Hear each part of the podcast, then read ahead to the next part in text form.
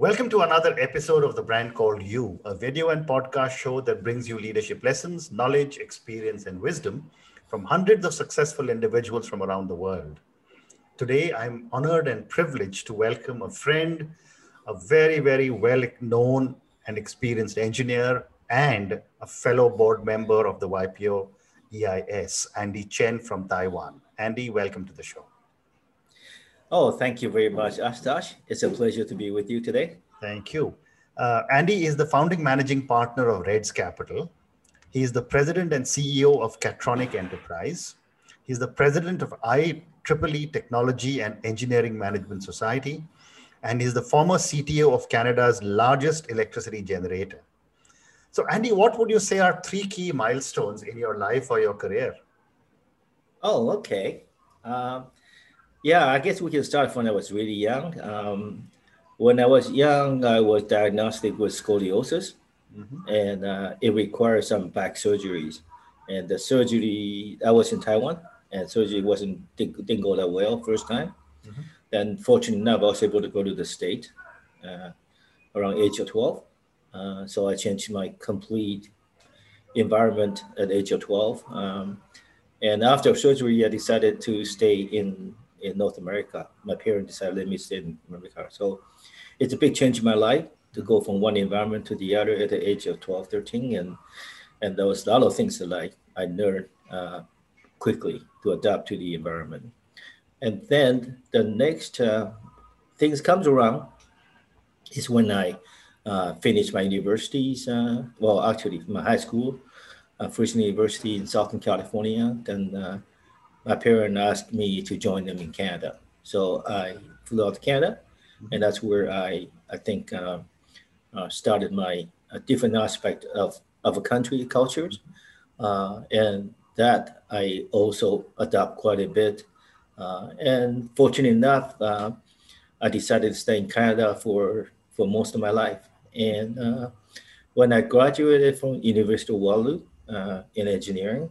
Um, it was a great opportunity that I got into night job offers. Mm-hmm. And as well, uh, I get to pick almost the top company that I could work with. Sure. Uh, I was going to work with a, a medium sized uh, manufacturer, computer manufacturing company in Boston. But at, at the end, um, I ended up working for the power company because of some of the complications in the uh, immigration, working visas, all that stuff in interstate. So yeah, and I was really fortunate to have, a really lasting career with uh, one biggest company uh, in Canada uh, and moving from different roles.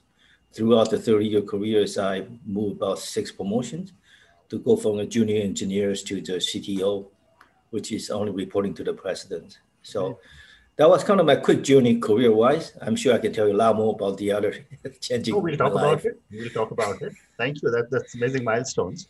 So let's talk about you know your three-decade uh, career with uh, Canada's largest electricity generator. This is OPG, right? Right. It's called Ontario Power Generation. Yeah. And, and that, and as I indicated to you, that um, I started there as I finished my university. Mm-hmm. Uh, we started with junior engineering and training. Mm. Uh, so you kind of like there's about 150 of us. Uh, they hire at one time. Wow. And then and then we all put through training training school uh, for two years mm-hmm. before you get placed permanently into an organization. Uh, mind you, the Ontario Hydro at the time, it's an integrated utility, which means that it has generations, it has transmissions, and it also has the what we call the power market, the mm-hmm. energy market. Mm-hmm.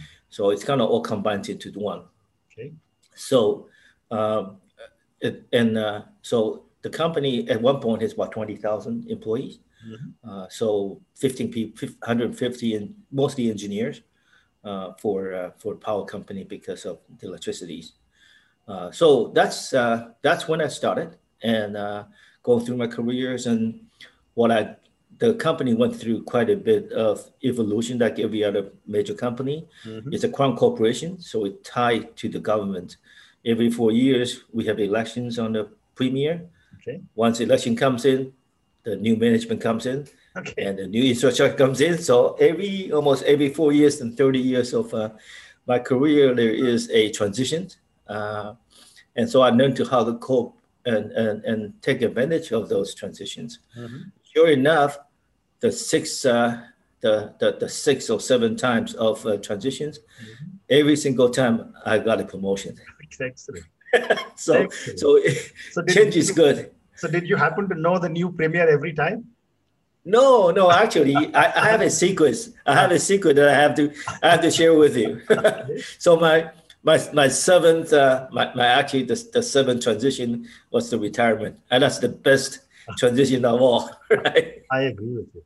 I agree. I mean, you know, we all look forward to the stage where we say, okay, we've given back enough. Now it's time for me, my and myself, and I'm at the same stage myself now. Exactly. exactly. Fantastic And you know what? What the funny thing was, uh, I was um, I was a CTO for uh, the power generation company. Mm-hmm. Uh, it went through a uh, what I could call they call it decentralized or or or um, privatizations. Mm-hmm. So it sells out arms of uh, their power to different different company. Mm-hmm. So it, it divided into generations, transmissions, and energy markets. So it turns out three entity, and Ontario Power Generation is the biggest one, which generate all the power, right? Mm-hmm. So we retain about twelve thousand employees wow. uh, at that point, right? And and uh, you know, at, at what stage did OPG get into nuclear power? Well, OPG uh, started nuclear power in 1970.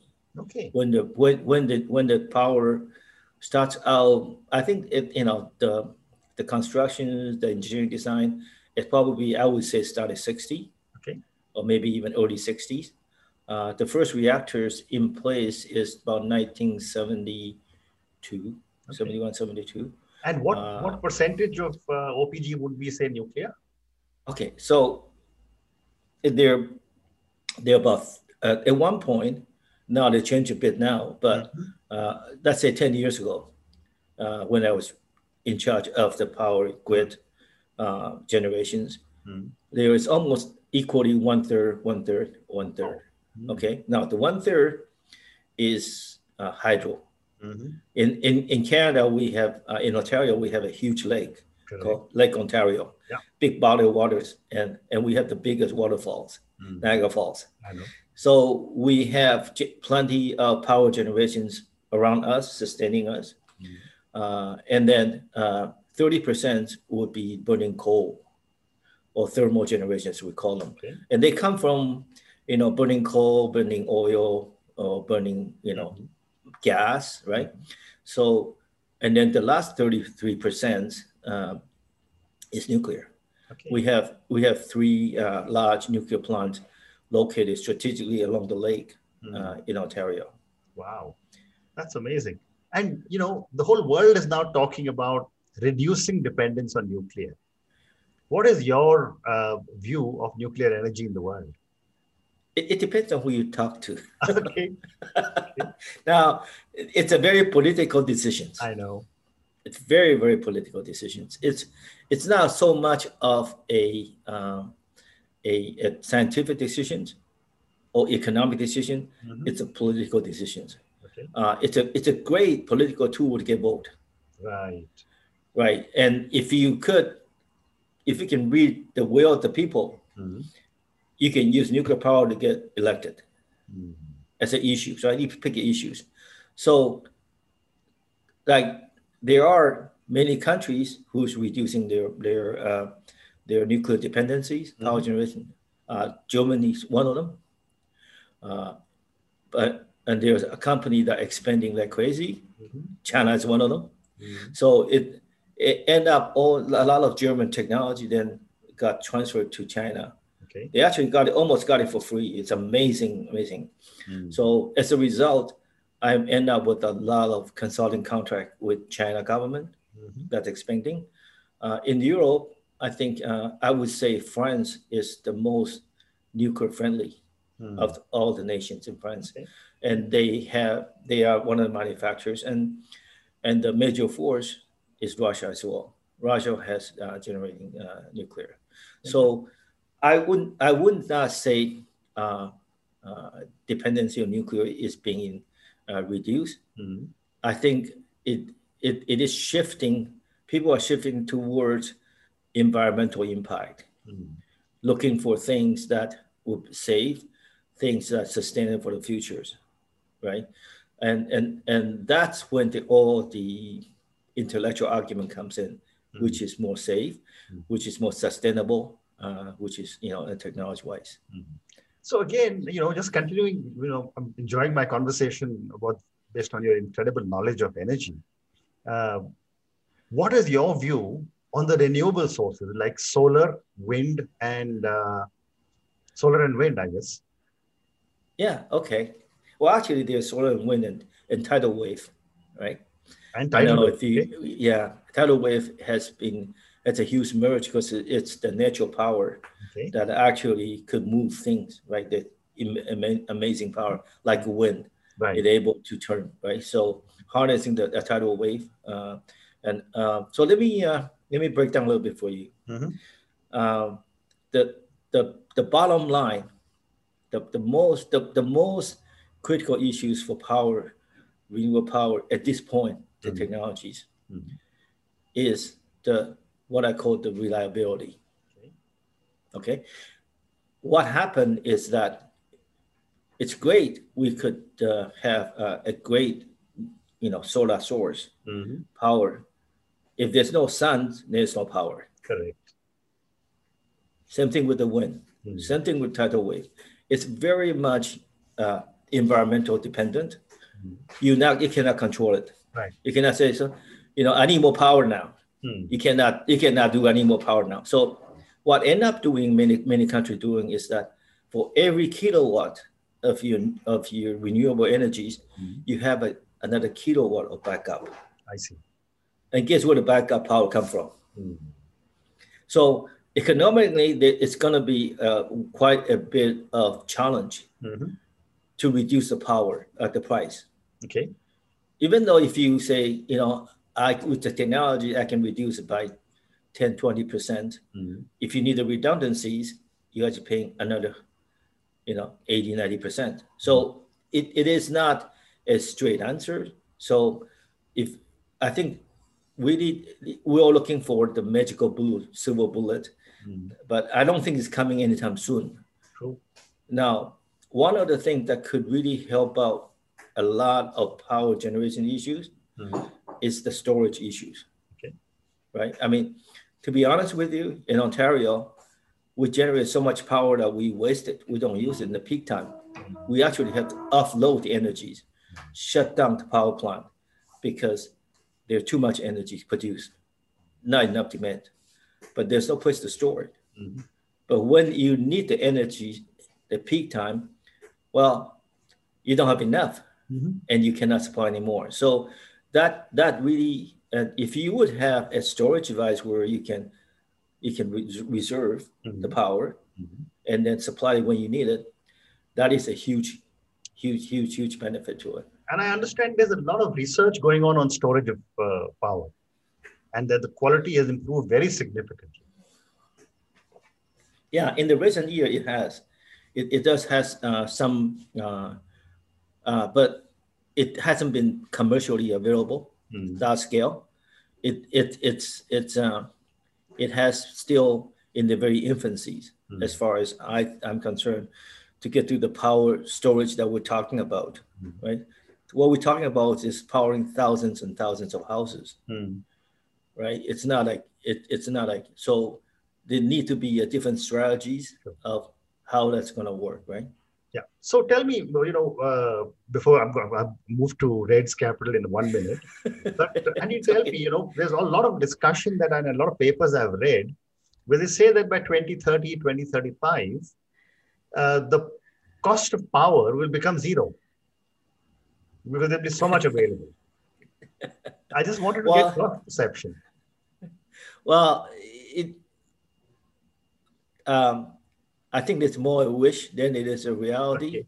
Uh, I, uh, the cost of power, even if the cost of power is 0 mm-hmm. the human cost is not 0 mm-hmm. our, our, our, nuclear, co- our, our electricity cost, the actual cost of producing the fuel, buying the fuel, mm-hmm. is, is, peanuts mm-hmm. compared to the management you put it in. In the nuclear plant, the management, the resources, uh, and maintenance, those are what driving up the cost. Okay. Now, if you look at just the core cell, say, okay, well, it's going to be zero. Well, that's fine. Even if you give it out for free zero, you still have to manage, you still have to deploy, and all that transmission isn't going to be free. Mm. To get to your house is going to be free unless it happen to grow to your house. Okay. So now let's move on. Uh, you know, we've spent uh, almost 15 minutes talking about uh, power. I think it's been. I, I love, I love, I love, uh, I love this topic because you cannot, you know, you cannot live without water and power. I right. That that's, and and and and the impact is tremendous. If you look at what happened in Texas, just recently. Yeah. And if you look at what that is, it really it gives you a different perspective. Mm-hmm. Well, and, you know, and, I was caught several years ago in a high-rise building in Manhattan when there was this big power grid failure, and I remember walking down some 45 or 46 step floors because I had to rush to JFK to catch a flight, and my flight was canceled. So I know what lack of power can do. So well, I, I, should I should tell you this. This is interesting. Now you talked about it. I have a condos uh, in downtown Toronto, and that's the largest, the tallest condos in, in Toronto. Yeah. And I, I don't own the whole thing. I own a piece of condo yeah, yeah. there. Uh-huh. But it's a it's a taller, it's a 70 story. Mm-hmm. Uh, and it's a tallest one. So I'm I'm on the board of directors for the whole condos. Mm-hmm. And uh, the biggest issue we have is elevators. Wow. I tell you, when it goes out, it's 78 floors come down, it goes up. So yeah, I, I totally sympathize your, your your pain. Amazing. So, you know, what, what I'm just thinking, let's continue our conversation on energy today. Sure. And we'll I'm talk about other that. subjects maybe some other time. So, you sure. know, tell me now, you know, I see a big disparity in energy in the developed world and the developing world. Right? Absolutely. Absolutely. Now, how right. can this imbalance be corrected? I mean, you know, like you were saying, there's you had surplus power and you were shutting down power plants in Canada is there any technology available where you could possibly send the surplus power to South America, which is may have a shortage of, I mean, I know you can't send it to Asia, where we have a lot big shortage. Well, that's one strategy. Uh-huh. Um, the other strategy is how do you have uh, them self-sustain, mm. not rely on others, okay. right? Um, so uh, sure enough, I got involved a lot in IEEE foundations. IEEE Foundation is exactly doing what you're talking about. We have what mm-hmm. called the, the smart villages. Okay. Now, the smart villages is different project we do in a different part of the world, mm-hmm. India included, mm-hmm. developing countries, to help them uh, generate sustained electricity. Mm-hmm. And, and more important, is the educations and entrepreneurship part. Okay. And and I, I am actually on the board of IEEE Smart Villages, mm-hmm. and we the, the the project that we have is very interesting. What we've done uh, to bring power to the places where there's no power, mm-hmm. to actually educate the people, and then to actually give them some motivations, mm-hmm. and to light up their their villages, to light up their you know their home, their educations. Uh, it's very rewarding. And, and I think that is the movement that I really encourage. And that's one of the things that I'm involved in IEEE and the TEMS. And I think it is really to, to do what you just said, because I'm really passionate about having equal uh, accessibility, both in the power and in the connectivity, empowering the people to able to do transactions, to have the younger people in the less privileged area to be have equal opportunities. I think those are huge, important cause mm. that, that we need to solve. We need to work on it. So, you know, for example, uh, our prime minister in India has set a target of 800 G, G gigawatts, I think, Gigawatt, yeah. of solar power by 2025 mm-hmm. or 2020, uh, 30, I think. And I think India is already making 400 gigawatts. Right. And what has happened is that the power price of solar has come down to less than three cents per unit. Right. Uh, what do you think uh, is going to be the impact of such cheap solar power on the other kind of power, which is much more expensive? Well, you know that solar power is not. It, it's really is. You're looking at the, the cost, uh-huh. short-term cost, but you also have to look at the long-term cost as well, right? Solar power is the most demanding on the real estate. Okay. You use a lot of real estate to generate very small proportional. Sure. I can I can power uh, almost one gigawatt, mm-hmm. which is which is the whole city of Toronto and neighbor Toronto mm-hmm. with one plant, which is one one small area yeah. with a nuclear plant. To do the equivalent things, you probably have to cover a thousand sometimes wide size wow. in order for it to cover that. So there is an environmental impact as well, because mm-hmm. wherever you solar plant, you can grow anything. Correct right? Because it's going to cover up. It, it's a huge area, and the great places is desert. Maybe I, I, and the impact of that I don't know. But then there is an impact. I wouldn't say it's free for that, but you're robbing on the environment to some extent. Very interesting. So now I'm going to move to the last segment of our conversation, Andy, on some questions for you personally. I know that I had wanted to talk to you about Reds Capital and Catronic, but I think we'll do that in another episode. Oh, sure. So my question to you, which are some questions for you personally, is that, you know, Andy, as you look back at life, a very, very successful career, you know, doing some amazing things now, so well networked. From where you are today, what does success mean to Andy? Oh, to me, success means happiness. Okay. Uh, happiness, uh, uh, feeling uh, relaxed, mm-hmm. feeling happy, uh, feeling positive, good around around you, around the world, mm-hmm. and the people you touch. That's that's my happiness. And uh, a follow up question from that is, who or what inspires you? Well, there, if I look at if I look at my life, mm-hmm. I think I can pinpoint about three or four pivotal point, mm-hmm. and those pivotal point is really happened with somebody open up my door, open up my mind. Somebody kind of uh, opened up a different doors and and and uh, letting me realizing what is possible mm-hmm. was out there, right? So, I mean, at, at the very young age when I came to Canada, uh, United States, I met this fellow, a good friend of mine, a scholar, and he opens up my mind a lot, and I start doing all the writing. Mm-hmm. Uh, I actually write a Chinese article, which I don't even know how to write now, but it changed my life about intellectually, mm-hmm. about thinking differently, philosophies, and um, and and with uh, there's some people I met who opened up so much opportunity for me, mm-hmm. uh, and and it really expanded my my reach and my potentials. Uh, so that those are the key people that I think in my life, and I can count less than a handful of them. Fantastic. My last question now uh, for you, Andy, and this is for the thousands of people who will watch our conversation. You reached right to the top uh, in in a Canadian big uh, organization.